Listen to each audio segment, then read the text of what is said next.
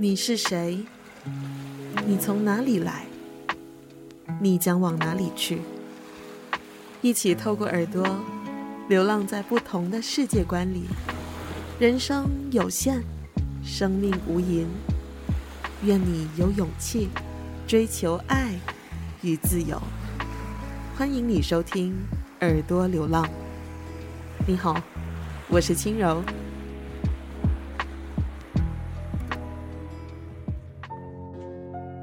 这一集的播客内容将分为上下两集，上集主要是在提供您关于以色列巴勒斯坦冲突的根源，一个脉络较为完整的历史过程。接着我们会谈到马来西亚和巴勒斯坦之间的外交关系是如何随着国内政治局势氛围的变化，以及受到两种意识形态，分别是马来民族主义和伊斯兰主义彼此的消长而有所变化。下集其实只有短短的20分钟左右，或许这是您通勤到公司或学校的时间，则进入我们仨对于这次马来西亚社会挺巴舆论的一些看法和可能的解法。当然，如果您有时间的话，非常强烈推荐您把上下两集一次过听完。如果听完播客您觉得有所收获，或觉得内容很棒的话，欢迎您点击 Buy Me A Coffee 请我喝杯咖啡，又或者希望您把耳朵流浪的播客分享给您身边的朋友知道，先跟您说声谢谢。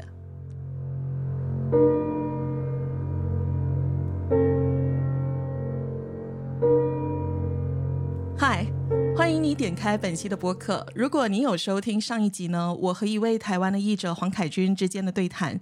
你就会听到我在最后的时候，我有推荐大家去阅读台湾的网络媒体转角国际上面刊载的文章，有2名来自马来西亚的很优秀的研究生，也有针对这一次的以巴的冲突的议题进行他们深度的写作。那今天呢，就多亏他们也大方答应就是做客耳朵流浪，我们才可以继续针对这一项课题，然后透过他们各自的一个专业去做一个更加深入的探讨。这2位嘉宾呢，分别是李列宽以及邓世轩。那列宽呢，他目前是政大历史所的研究生，他的研究兴趣呢就涵盖这个中国伊斯兰与穆斯林社群、近代伊斯兰政治、国族主义、文化与学术史等等哦。他也就是非常的去关注跟书写很多关于当代伊斯兰跟穆斯林世界的各种议题。那另外一位同学呢，他是邓世轩，他现在是国立政治大学东亚研究所的博士生，他也是这个中国北京大学的国际关系的硕士哦。在之前的时候，那他本业是中国的研究，但他平时也非常的关注马来西亚的政治动态。欢迎这2位嘉宾列宽跟这个世轩来跟耳朵流浪的听众打个招呼。嗨，大家好，我是列宽，然后刚刚已经有介绍了，所以对。Hello， 大家好，我是世轩。非常谢谢2位今天就是答应上这个节目，我们在非常短促的时间里面，你们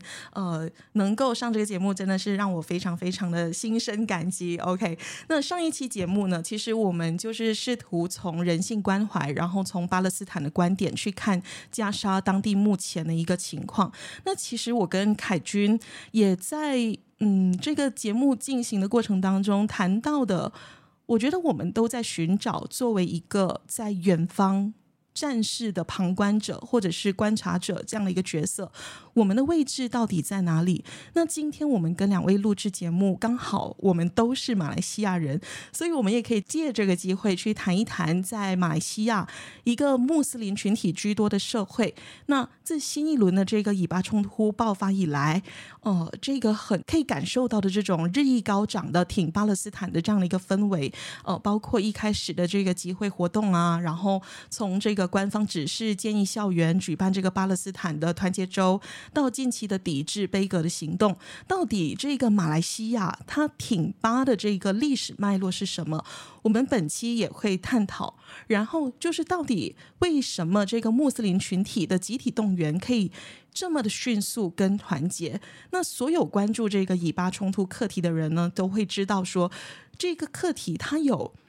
层层叠叠，然后错综复杂的一个历史的轨迹跟脉络，所以我们希望就是在谈论这个马来西亚的课题之前，能够先给听众一个比较完整的历史脉络，然后我们在了解了这个以巴国土课题的基础上面呢，我们才来谈一谈这个马来西亚的情况。那会请两位来也是因为看到两位的这个在转角国际上面的文章，然后我觉得非常值得跟马来西亚的听众去谈一谈这个课题。我们首先就请列宽来跟我们简单的说一下，虽然很难，我知道很难，那个历史真是太复杂了，但是我们还是请列宽尽可能的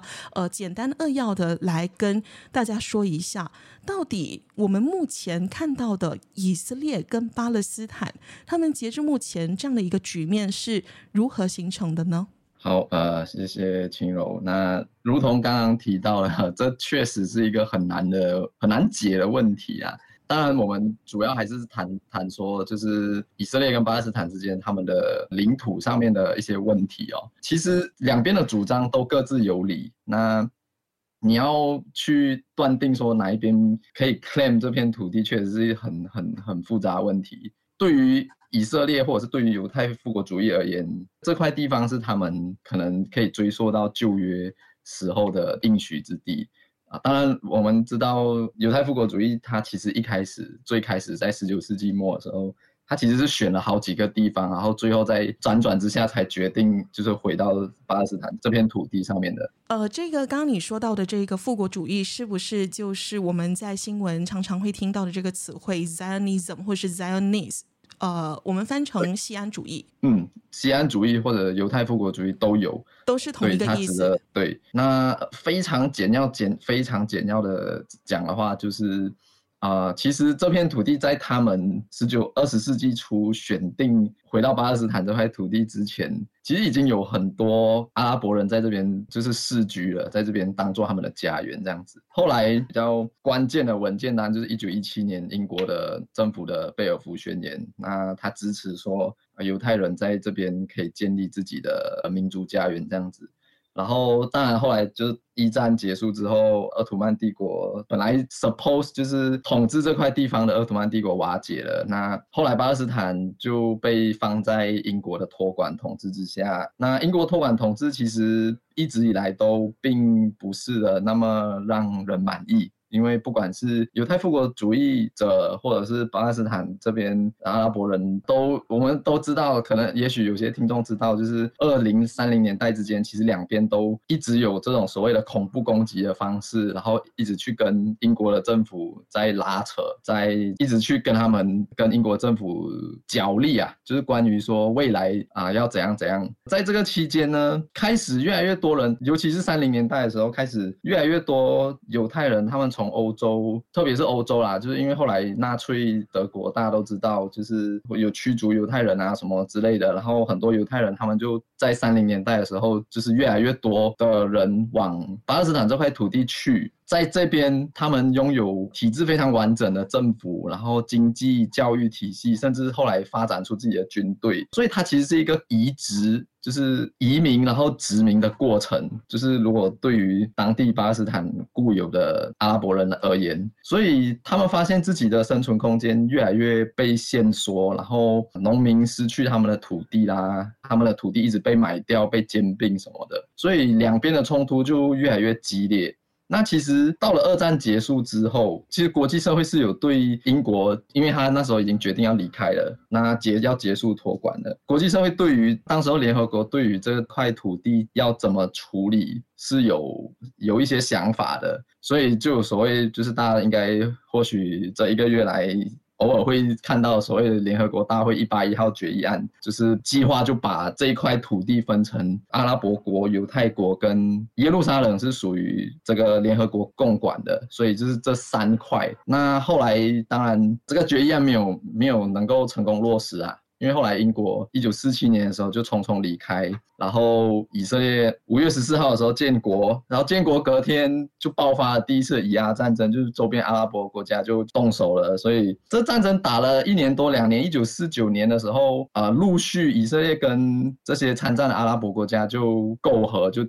划定所谓的停火线。那这些停火线也就是我们常常偶尔会听到所谓的绿线，就 Green Line，那 Green Line 基本上构成了我们现在以色列巴勒斯坦的领土的界限的一个雏形啊，当然它只是雏形，它后来还发生一些变化这样子。所以非常简要的谈说，就是以色列跟巴勒斯坦他们冲突的根源的话，大概就是这样。1948年的这个以色列建国是非常关键的一个事件啊，因为如果大家有在关注就是这次的战争，大概会经常看到就是巴勒斯坦这边提所谓的 Nakba。Nakba 在形容的就是以色列建国的这个过程哦，就1948年的时候，比如说就是在1948年5月之前，犹太复国主义这边他有计划的去清洗一些阿拉伯人所居住的村庄啊、城镇什么的，所以这样的过程也导致了后来的难民问题，然后一直到今天都没有办法完全解决。这些难民他们可能在黎巴嫩，他们可能在埃及，可能在叙利亚，或者是在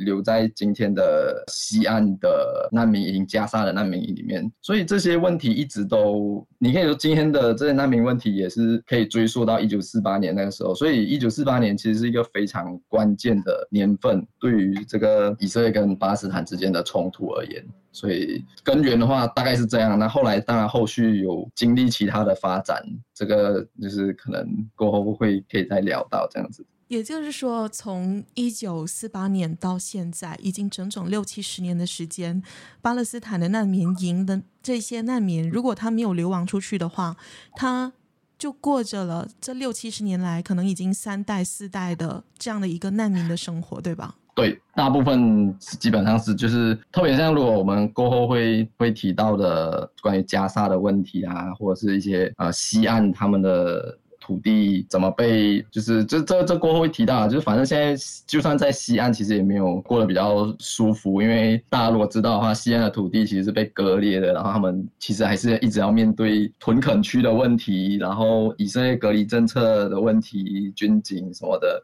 在以色列国境里面的巴勒斯坦人其实也形同是2等公民啊，就是他们的一些政治权利什么其实是被 deny 的，这当然是另外一个问题啊，我觉得这就更复杂了。对，是，好，这样子好了，就是我们很多的听众或是很多的一般人，他们要在理解这个以巴课题的时候，通常会觉得门槛很高，就是因为这个历史的这个盘根错节的细节有太多了。那我们今天就尽量用一个重点式的方式告诉大家整个比较完整的历史脉络的过程。那刚才列宽就提到了到1948年的一个部分嘛，我们就听到了2个关键字，加沙地带跟这个以色列西岸地区。那到底这个巴勒斯坦它分到的这个土地是怎么样，在什么样的一个协议下被分到，跟为什么是被分到这2个部分，然后失去其他的这一些区域，然后那个奥斯陆协议的部分又是怎么样呢？对，其实刚刚有提到的就是1949年第一次以阿战争结束之后的那个绿线，大概就划分出2大块区域，加沙跟就是西岸这一块。那后来比如像1967年的第3次以阿战争，就是反正就6日战争，其实以色列是占领就是加沙跟西岸的。那所以今天你在一些英文的媒体文献里面会看到说，就是 West Bank 他们有些会把它就是叫成 Occupied West Bank， 就是以色列占领了这些土地。但其实后来就是联合国的也有决议案是要求说以色列撤出他们占领的土地，但我们所知道的到现在其实西岸还是有很多屯垦区，然后还是没有就是撤干净，他们只有在加沙有所谓的单边撤离，那是05年的事情，那是后来的。一直到这中间，当然刚刚提到的就是奥斯陆和平协议，这中间从这些战争到奥斯陆和平协议中间，当然还有几十年的情况。那这中间就有巴勒斯坦人自己当然也不断的在寻求说要怎么去解放巴勒斯坦，怎么去独立建国。所以就有我们所谓的巴勒斯坦解放组织跟这一次比较争议的事主就是哈马斯的中间这出现。简单来说，就是巴勒斯坦解放组织它是有 N 个组织组成的，但其中比较大的派系呢就是所谓的法塔。那法塔在59年的时候就成立了，比巴勒斯坦解放组织还早。那其实他们的出现都跟刚刚提到的就是巴勒斯坦自己的民族解放运动，还有就是60、70年代的阿拉伯民族主义 的这些思潮是有关的。那他的领袖当然就是创办人，他的领袖就是阿拉法特，这可能大家比较认识的一个名字。那这阿拉法特跟法塔的斗争，当然就这中间当然有一些历史脉络啦，但是非常简要的讲，就是他们后来在60年代、70年代的时候，他们就开始走地下化武装，然后用外交手段尝试去达成他们的目的。所以包括像阿拉法特在1974年的时候，甚至有到联合国大会上面就去演讲，然后后来也成为这个应该是观察组织还是什么的观察国。但是后来法塔因为一些原因，所以他被迫要撤离这个巴勒斯坦的地方，所以他后来就是阿拉法特领导下的巴解，他巴勒斯坦解放组织后来去到了约旦，然后去到黎巴嫩，但是又跟当地的政权有一些问题，然后后来辗转又跑到突尼西亚。所以一直以来其实到了70、80年代的时候，巴勒斯坦解放组织是一直在有点像是在外地领导这样的一个解放斗争的。那在这样的情况下，其实本地在地的势力就有点像是出现真空这样子，所以后来就造就了哈马斯可以在80年代末崛起的一个契机这样子。1987年的时候，就有所谓的巴勒斯坦第一次巴勒斯坦大起义。简单来讲，就是他就是一个巴勒斯坦的人，他们用自己的自主的一些武装力量，非常就是很阳春的武装力量去对抗就是以色列这样子。哈马斯在这个过程中崛起，但90年代开始在美国主导下，就这个巴勒斯坦解放组织跟以色列当局是有尝试要直接谈判的。那也就造就了刚刚就是主持人有提到的1993年的奥斯陆和平进程。和平进程有一些成果，包括像巴勒斯坦自治政府的成立，在1994年的时候他们签订了这个加沙杰里克协议，原则上就是以色列要撤出加沙跟那个 Jericho 这个地方，那然后原则上是要监督这个巴勒斯坦政府成立，然后让他们逐步的自治这样子然后95年的时候就有所谓的第二次的奥斯陆协议 Oslo Agreement， 96年的时候就选举了，然后法塔大胜，然后阿拉法特变成自治政府的第一任领导人。基本上是这样的一个过程。但是和平进程大家可能都知道，就是在90年代的时候，奥斯陆和平进程其实是有遇到一些阻碍的，就是两边的都认为说这个和平进程是一个 巴勒斯坦这边就会觉得说这是一个投降的协议，那以色列这边右派就觉得说这是一个也不太认同这件事情，以至于后来就是甚至当时候的这个以色列总理就是拉宾，后来被刺杀的，所以最后这个和平进程就一直没有得到太进一步的成果这样子，就算是有点停滞啊。如果要讲到和平进程的话，可能大概就是这样的一个过程啊，非常简要的谈的话。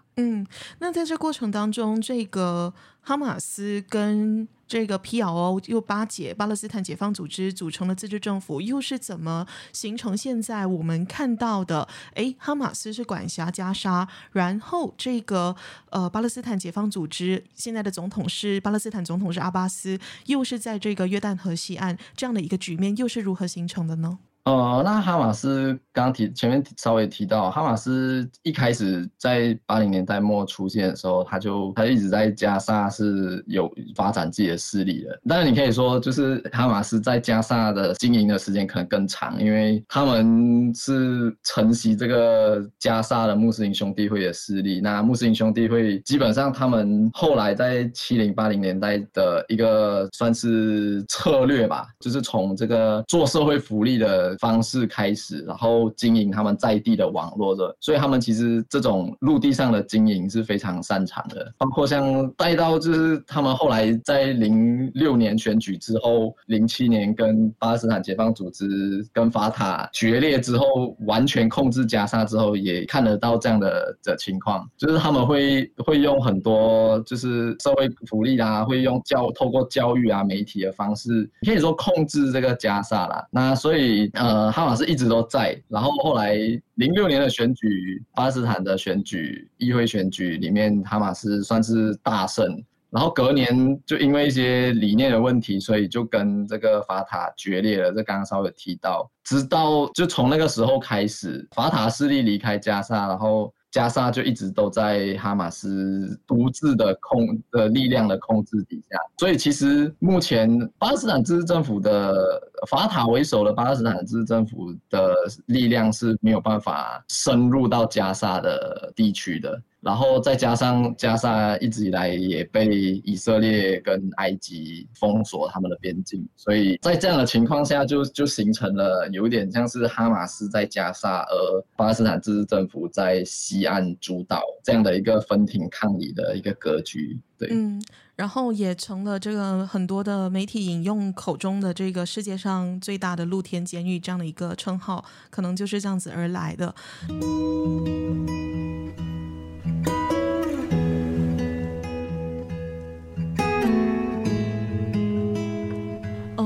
我觉得谈到这边呢，我们可以稍微再回到马来西亚的这边的情况一下，因为刚刚其实列宽有我知道很艰难，就派给他了一个非常艰难的任务，要把这长达几十年接近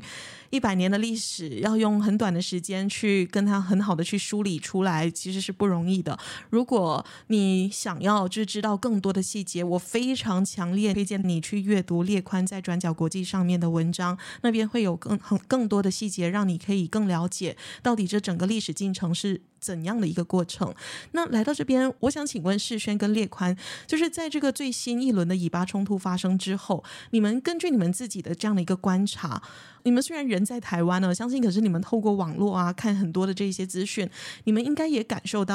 概感受到这个马来西亚的这个社会舆论的氛围是怎么样的。先说一个点，就是说刚刚这个列宽有提到最后现在这样的一个局面，当我们在说巴勒斯坦的时候，巴勒斯坦有非常多的样貌，包括我们如果是从政治的角度切入的话，现在在约旦河西岸的是这个巴解，也就是我们讲的这个巴勒斯坦解放政府 PLO 它组成的这样的一个自治政府，然后他们如果是照着这个政治上的意识形态来说的话，他们是希望能够去用这个跟以色列和平谈判的这样的一个方式，但是当然他们的这个采取的策略又不是完全得到巴勒斯坦的支持，所以才有了之后在2006年哈马斯组织才可以大胜这个选举嘛。那哈马斯就是在加沙这一边，所以当我们在说这个巴勒斯坦的政治情况的时候，都会提到这两个领袖的名字或是这两个组织的名字。那在去年12月的时候，我们的国家的首相 Dr. Anwar Ibrahim 他上任这个首相职位过后，他其实有接到这个来自巴勒斯坦的2通电话，一通呢就是这个巴解的这个总统阿巴斯，巴勒斯坦的总统阿巴斯的这个贺电，另外呢就是来自这个哈马斯组织的这样的一个贺电。所以马来西亚是有跟这个巴勒斯坦的2个政治的组织保持一个关系在那边的。那这边就先请2位就是说一说你们自己在网络上或者是你们透过朋友知道的一些消息，或者是你们观察到一些现象。世轩可以先说吗？我观察到现在，就是我会觉得整个马来社会对这个巴勒斯坦的支持，就好像当年40年代就是新马华人对中国抗日运动的这种支持的情况，我觉得是可以做比较的。那在当时来看的话，那我们是新马华人跟中国是因为有那个血缘上的一种相通。那在今天我们看巴勒斯坦的事情的时候，我觉得同样是宗教因素把马来西亚的马来人跟巴勒斯坦人的那种想象绑在一起。那我记得以前在中国念书的时候，其实就经常看到很多马来同学，他们会身上就可能会背着巴勒斯坦的旗帜。那他们去各个景点，可能去爬长城的时候，他们不仅会挥舞马来西亚的国旗，他们同时可能也会挥舞巴勒斯坦的旗帜。这对我们来讲，其实对华人来讲，其实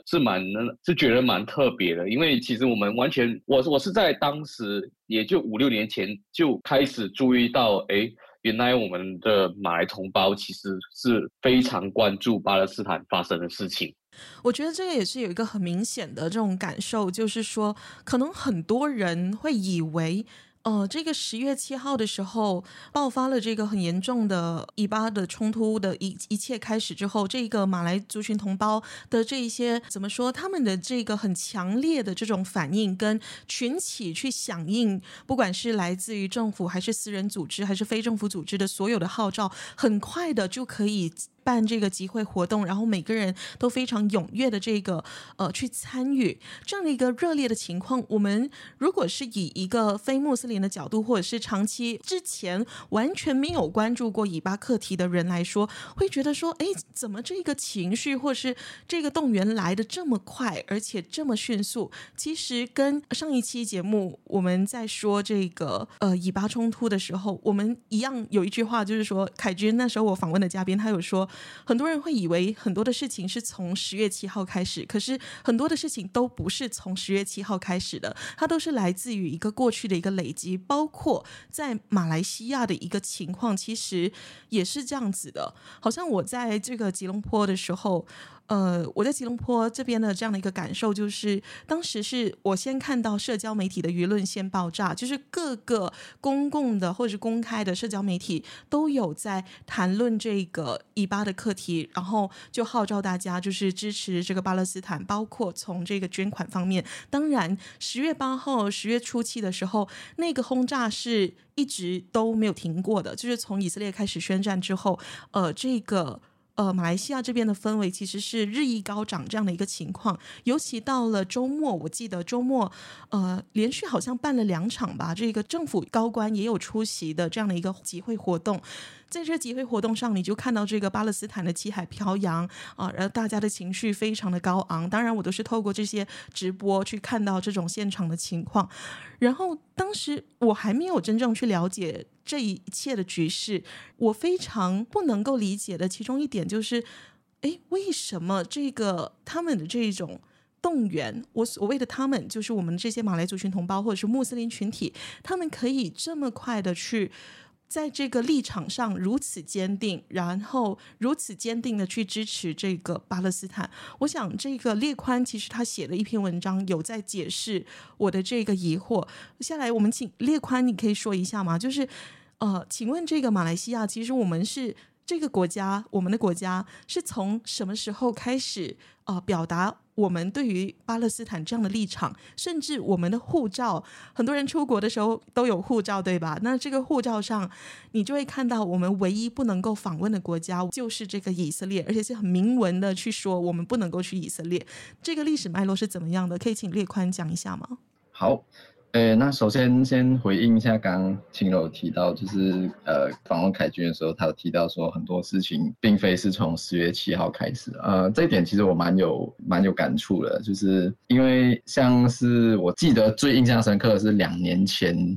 2021年5月的那一次冲突，其实就已经可以看得到这件事情在可能已经在马来西亚的舆论上面是有很大的效应的。就当时候其实媒体的报道啦，或者是一些舆论上面关注到这件事情的时候，其实也大概可以看得到我们今天所看到的一些舆论的现象。只不过这一次的冲突当然规模更大，然后持续时间也更长。那回到刚刚就是主持人的提问，那篇文章里面大概讲了三条脉络啦，就是主要还是整理2条脉络，就是马来民族主义跟伊斯兰主义之间的消长如何影响这个马来西亚政治氛围跟支持这个巴勒斯坦的立场的变化这样子。那其实如果从更久远，就是如果是从独立后不久开始去看开始看的话，那其实马来西亚的政治场域在谈论巴勒斯坦，在支持巴勒斯坦这件事情上面，他们会随着这2种意识形态的消长有一些变化的。那中间当然就涉及到比如像是70年代到80年代的这个伊斯兰复兴运动啊，达化的团体的出现啊，甚至是伊斯兰党自己本身内部的一些张力，或者是巫统自己本身内部的这个势力的竞逐，都跟这些事情有关。那所以我们可以看到，基本上初期可能武统政府在支持巴基斯坦的态度上面还是会比较偏向民族主义的立场的这个巴基斯坦解放组织，包括像阿拉法特自己也曾就是2度访问马来西亚，然后我们甚至有给过这个巴基斯坦解放组织就是完全的那个外交地位等等。这边就是世轩国关是世轩的这个专长啊，所以他应该也很了解这个。后来当然随着这个哈马斯的崛起，或者是马来西亚国内的伊斯兰化，80年代的伊斯兰化的这个潮流之下，就是可以发现到说，就是开始会有官方的态度也开始会有一些变化。当然这一点在可能到90年代甚至是到20年代就是21世纪初的这段世轩那篇文章其实讲得更细，但总体而言就是其实我们包括像我们从最近的安华政府的一些举动，它当然跟这个比较伊斯兰主义色彩的这一块还是有保持一定的接触跟连结的。只不过我留意到一个比较有趣的是，这就是我尝试要提的第3条关于巴基斯坦的舆论的在马来西亚的第3条的这个脉络，就是所谓的比较人道主义的立场。当然我没有打算要否认说前面2种思潮的影响，确实如同刚刚世轩提到的，其实 也符合我的观察，就是如果你观察自己有在跟这个马来的这个舆论的社群的动态啦，所以你如果仔细观察的话，其实马来穆斯林社群在关注巴基斯坦问题的时候，还是会强调说这个穆斯林本位啊等等这些事情的。只不过这一次比较有趣的是，哪怕是安华政府自己，其实在声援巴基斯坦这件事情上面，其实也看得出他是很谨慎的。他想要就是尽可能不是不提，那他尽可能想要淡化说。这是一个穆斯林的斗争，这是一个穆斯林对抗西方殖民主义、对抗异教徒的斗争。他尝试还是一直会强调说有人道的面向这样子。那因为其实如果你跟 PAS 那边就是伊党那边的言论的话，他们很清楚强调说这个就是要对抗西方殖民帝国的。所以我觉得可以观察到这样的一个现象啦。那当然。包括像一些比如像 Ikram， 我之前 Ikram 有办一个声援巴基斯坦集会，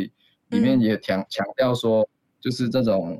人道主义的面向，就是它不仅仅是穆斯林的斗争，巴基斯坦也有基督徒，也有很多非穆斯林的群体，他们的权利同样受到剥夺，大概是这样。如果以马来社群的角度来看的话，还是可以看得到一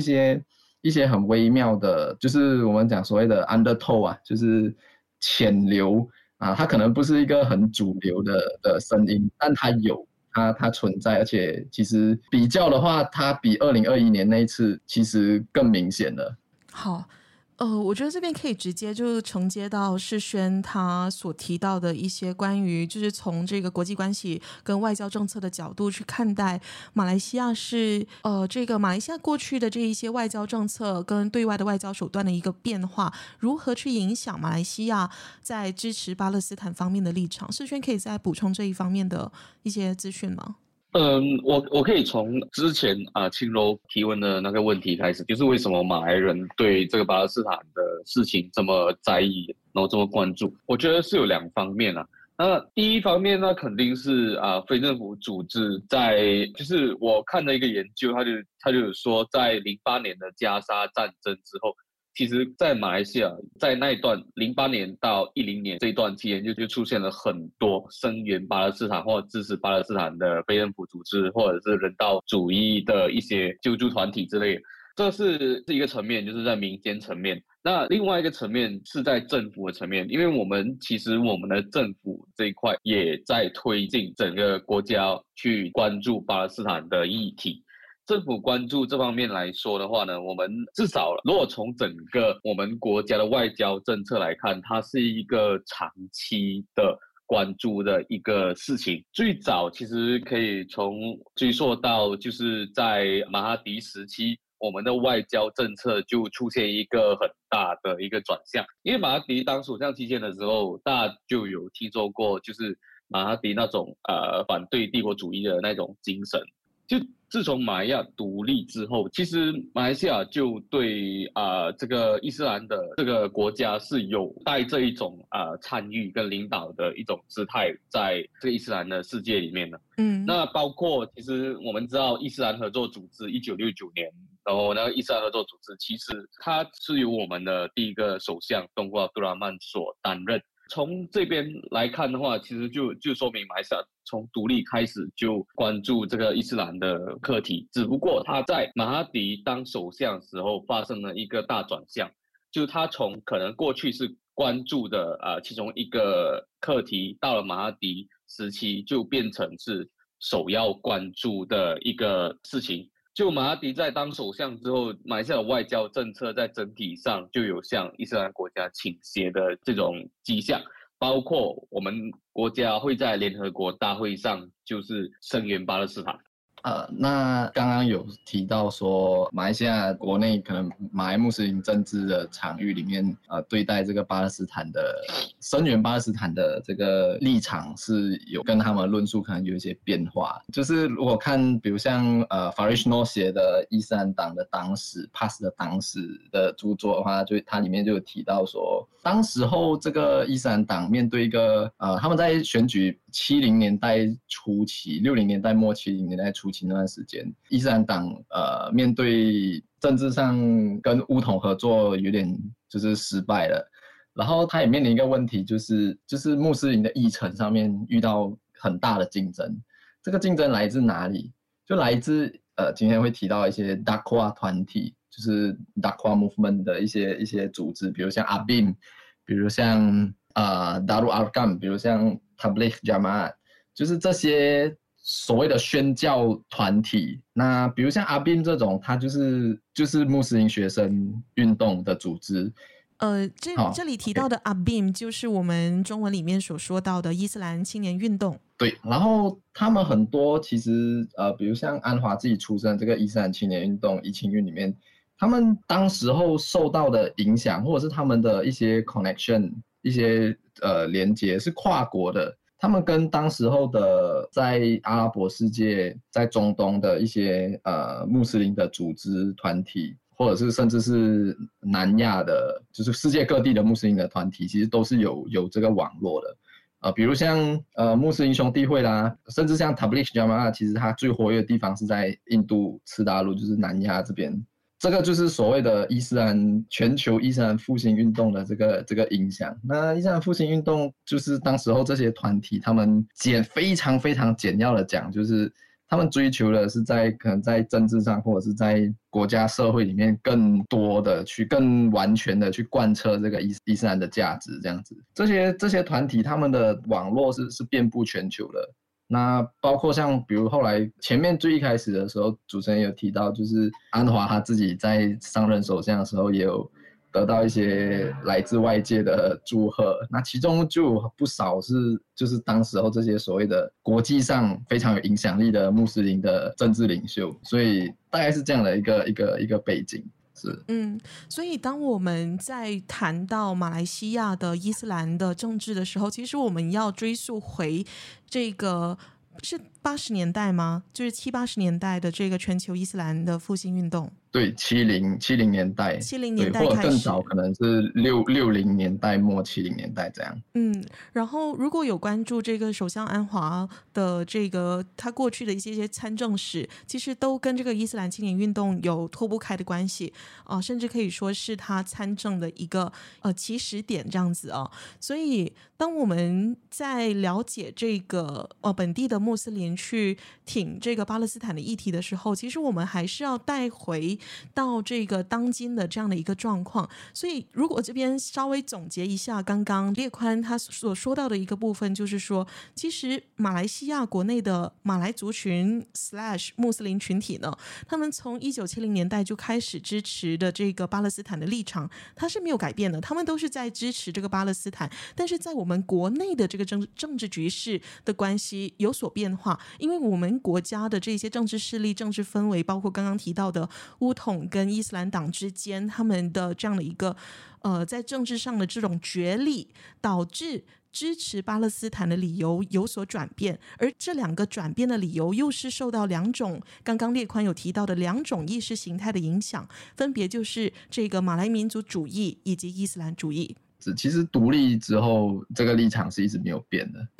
就是关于支持巴勒斯坦这件事情变了，就是真的就是只是他们用什么论述去合理化，然后或者是他们有什么样的理由，不同的政治势力有什么样的理由去支持而已。对，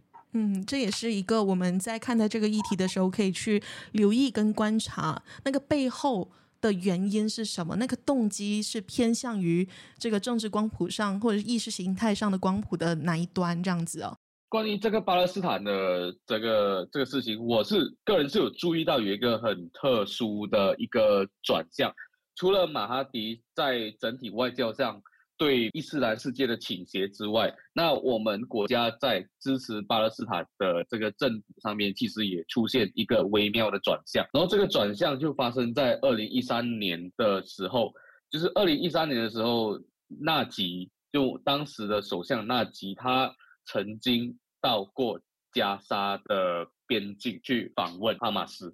为什么这个你会觉得很特殊呢？因为这个标志着其实就是我们政府跟巴勒斯坦的执政当局这一个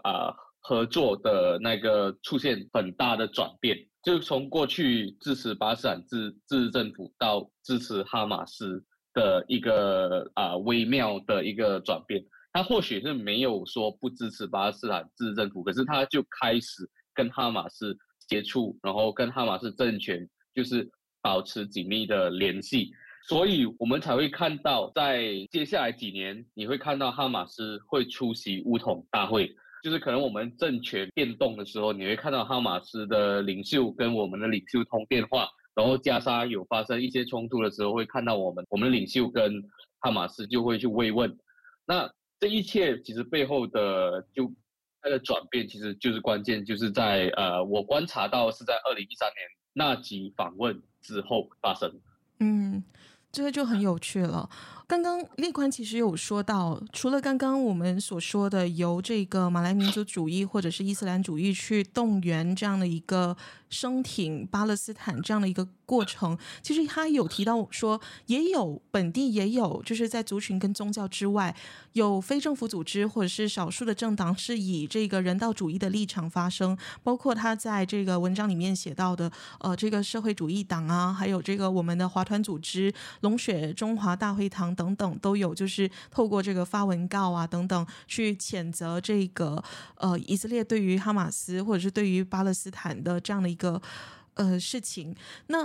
再回到这个世轩的文章上面，你又提到了有一个非政府组织，你觉得这个非政府组织的角色很重要，可以请你说一说这个非政组织是什么，跟你觉得它的这个角色是干嘛的？就是在2011年的时候出现了一个组织，它叫做马来西亚巴勒斯坦文化组织，就是它的英文的 short form 就是 PCOM。 那这个组织呢，它在对外宣称自己是非政治性的一个文化组织，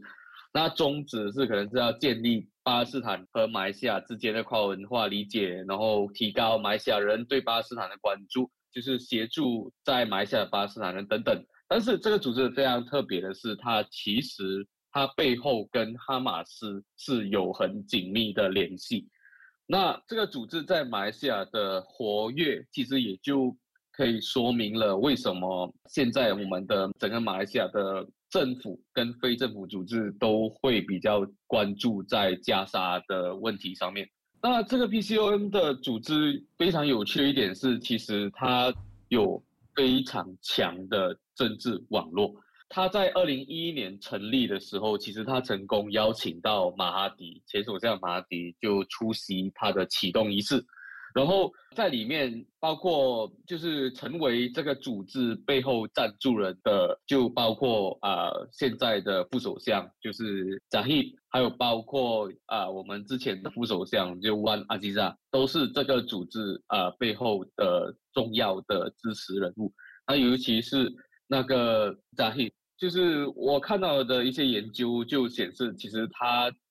这个组织的成立，它背后可能就扮演了非常重要的角色。就从这个组织2011年成立之后的各种大活动，其实都会见到它的身影。那可以见到它的，其实它在政界方面就非常大的影响力。为什么会说它不只是文化组织这么简单呢？因为你会发现到，凡是马来西亚跟哈马斯，就是我们的政府跟哈马斯的所有官方的互动来往里面，都少不了 PCOM 的角色。就是这个组织可能会在哈马斯访问马来西亚期间，然后组织参会啊，还是茶叙啊，然后这样子的活动，然后在很多挺加沙的活动上面，就都会看到 PCOM 的领袖就出现在这些场合。然后包括上一次就是在2018年发生的一个哈马斯高层在吉隆坡街头遭暗杀的事情，也可以见到 PCOM的负责人就是在处理遇难者的后事上的一个重要的一个角色。那马来西亚政府其实也对这个组织就是非常的信任，就我们可以看到，其实在2019年的时候，马来西亚政府曾经对巴勒斯坦人提供了将近300万美元的奖学金，来供巴勒斯坦人在马来西亚就读国立大学的学位。那这笔钱呢，马来西亚政府是直接交由 PCOM 来代发，就可以显示出这个其实深获马来西亚政府的信任。所以我觉得从刚刚世轩的分享，我们就可以看到，有时候我们在看一个国家跟另外一个国家之间的这个往来的关系的时候，包括我们这边提到的这个例子，就是巴勒斯坦的这个哈马斯组织，它不一定是透过正式的官方的这样的一个渠道去证明我们之间的关系。所谓的正式官方的，就比如说是在这个我们的首相新首相上任的时候啊，国家领袖发一个贺电过来，这个是所谓的官方正式的这样的一个表现。但是刚刚世轩提到的，就是透过这个非政府组织，不管是慈善的活动还是等等其他的这些活动，同样的它也有在这个哈马斯组织，它同样也有在跟外界跟其他的国家联系。对，这个组织其实可以说就是有研究，就是德国有一个中东研究学者曾经就对这个组织 PCOM 做了一个非常深入的一个观察跟研究，然后他曾经就访问过那个巴勒斯坦驻马来西亚的官员，他就有谈到，其实那个组织其实是哈马斯在马来西亚的一个非官方的大使馆，它是有这样子的一个角色跟作用。因为我觉得其实蛮有意思的是，我觉得我们国家其实算是力挺哈马斯的，可是到现在为止，我是没有看到马来西亚的就是没有看到哈马斯在马来西亚有一个官方的一个像大使馆这样子的平台，就是只是由 PCOM 来扮演这样子的角色，但是就没有一个像大使馆这样的平台，我是觉得有意思啦。对，而且刚刚你提到的这个 PCOM 也是你自己先发现，然后就发现还有一个德国的学者早就已经做了这一方面的研究，但是这都不是官方的这个书面的报告。对，就是我所看到就是没有可能我没有找到了，就是至少就没有看到官方书面的在。就是有趣的是，哈马斯也不承认他跟 PCOM 有直接的关系。就是刚刚说了那个德国的学者，他的其中一个研究他的一个观点就是说，其实哈马斯有意去隐藏这个自身跟 PCOM 的关系。但是我们可以就是透过之前哈马斯的一些公开的一些文告，就可以发现到，其实这个 PCOM 组织的负责人 Muslim Imran 其实是哈马斯的成员之一啊。对，我记得那他之前那个 Muslim Imran 他上那个 Gloss Job 的时候，他自己介绍就是他是 Hamas 的 Biro Antara Bangsa 的成员。所以他也有自介是这样子，他的一个身份。对。真的非常有趣。可以不可以请这个世轩说一下这个德国学者的名字？因为如果有听众有兴趣想要再仔细看这个文献的话，他们可以自己去找这个资料。对，这个德国的学者是那个中文名字叫寇斯，他是 Marin Koss，其实我又把他这篇研究的参考文献放在我的那个文章的那个里面。嗯，好，那大家在看阅读这个视讯的文章的时候，可以再点击这个链接，然后去仔细的阅读这位学者的这样的一个观点。那其实我们从这边其实就可以看到，诶，这个哈马斯组织，跟我们透过主流的，又或者是来自于西方的，这个欧美国家，他们部分的欧洲的国家跟美国，他们常常会把这个哈马斯形容成是一个纯粹只靠武力去抗争这样的一个极端的恐怖组织，他们甚至把它列为恐怖组织了。那从刚才世勋的分享来看的话，我们看到他有在做这一些外交的工作，虽然不是公开的台面上的，也在之前这个列宽所说到的哈马斯在当地透过这些草根的运动去包括提供这些福利啊、教育啊，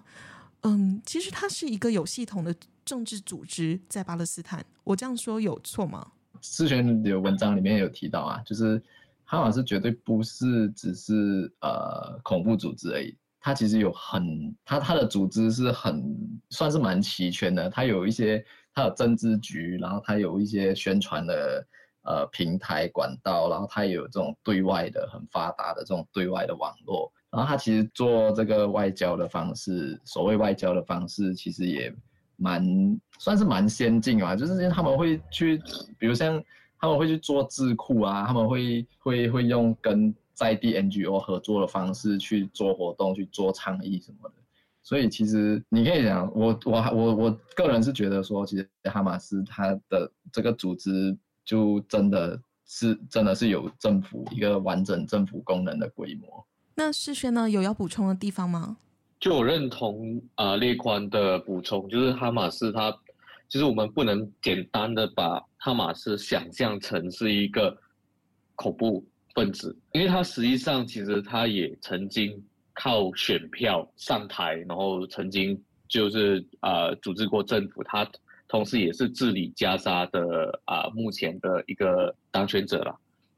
嗯，我刚才一开始的时候没有声明，但是我在这边可以再重提一下，我们今天所有的讨论都是以一个从学术的角度、从历史的角度去谈这一些巴勒斯坦的组织、巴勒斯坦的政治，我们并没有说要去说哪一方是绝对的对或绝对的错，我们也没有就是要去阐明我们处于一个什么样的立场，但是我们希望透过提供关于这个巴勒斯坦跟马来西亚跟巴勒斯坦之间这样的一个外交关系的变化，或者是可能的背后的整个意识形态的这个动员的因素是什么，让这个听众，让你自己，如果你对这个课题有兴趣，你可以自己先有一个基础，然后再进一步的去了解这整个复杂的国际时事的课题。好，在这边先声明一下。所以我们刚刚谈完了这个部分，我觉得都非常清楚的去展现了马来西亚在这些年跟这个巴勒斯坦之间的一个外交关系的转向跟变化。然后刚刚列宽也提到了这个马来西亚支持巴勒斯坦的立场，立场是没有变的，但是理由可能是会跟着这个意识形态的光谱，有时候是民族主义，有时候是伊斯兰主义，甚至有时候这两个意识形态是共同在运作的。那现在是什么样的一个状况，我觉得可以留给大家去想象，或者是留给大家自己自行去判断。已经来到了尾声，我想在结束之前趁这个机会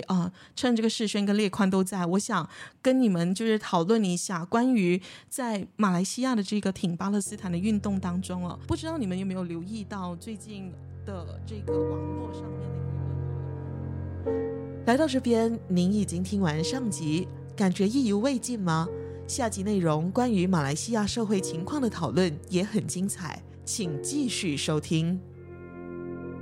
您刚刚听过的节目是耳朵流浪，如果您喜欢本期节目内容，欢迎分享给更多人。有任何节目反馈或有意洽谈赞助合作，也欢迎您私讯耳朵流浪 Instagram 信箱，说故事的人会找到聆听者。